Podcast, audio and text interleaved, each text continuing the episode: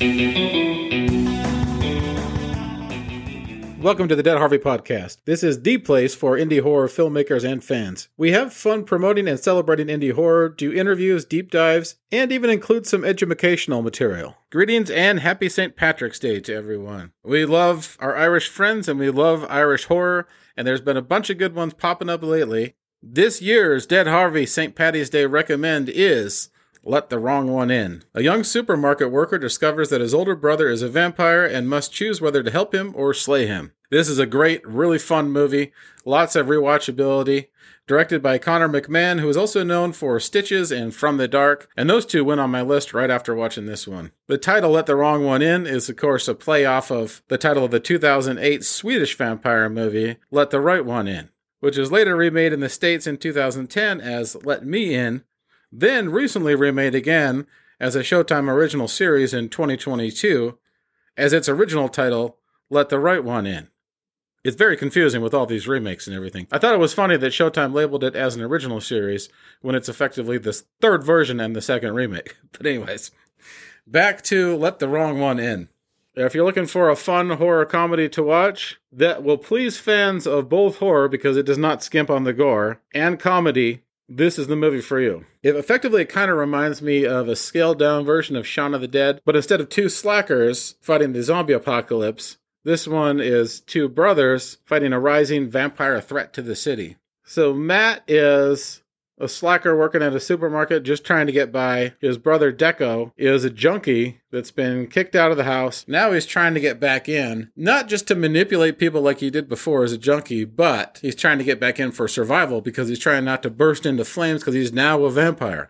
So the movie, this is what's really cool about this movie. It's a very economical script. We got the setup in the first 10 minutes. It does everything very effectively. It's about, I think it's about like an hour and a half to an hour and 40 minutes. Feels just, the length of the movie feels just perfect. So Matt, who's trying to take care of his brother Deco, who's now a vampire, he's got to hide him from their mom who's coming back.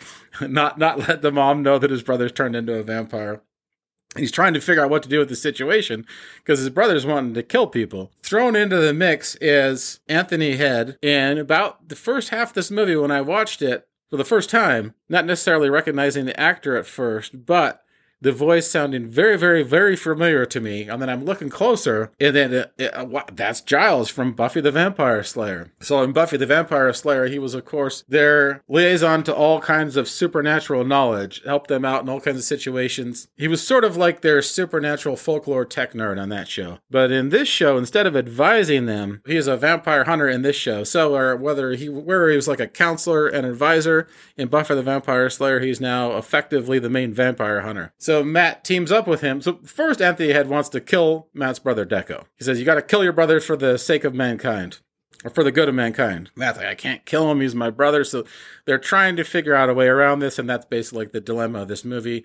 As the vampire population is rising up, Anthony Head's character in this movie is named Henry. He drives a cab around the city. He's got a network with all the other cab drivers where they talk to each other, where they spot vampires and hunt them down. Now, Henry's got more skin in the game because his wife is the one that's running around causing the vampire uprising in the city. Of course, the subtext of a lot of this movie is that Matt is enabling his brother. So he was enabling him before as a junkie, and now he's enabling him as a vampire. He has to figure out a way to work past that without killing his brother. So this movie does actually have a lot of meat on its bones, especially with the family dynamics. This is a movie that doesn't reinvent the wheel. It's just very well executed and very well written and very, very funny. It doesn't feel like there's any kind of like fat on the bones. It's all kind of character building and comedy, and the comic time in this movie is fantastic. It, it, is, it is, it is great.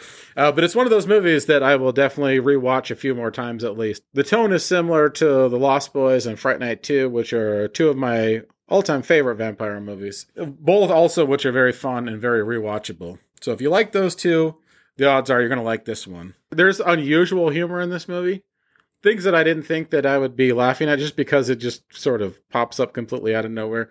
Anthony Head's character, Henry, in this movie, is obsessed with trains and he's a nerd. So whenever he is being attacked by vampires, he starts nerding out about trains.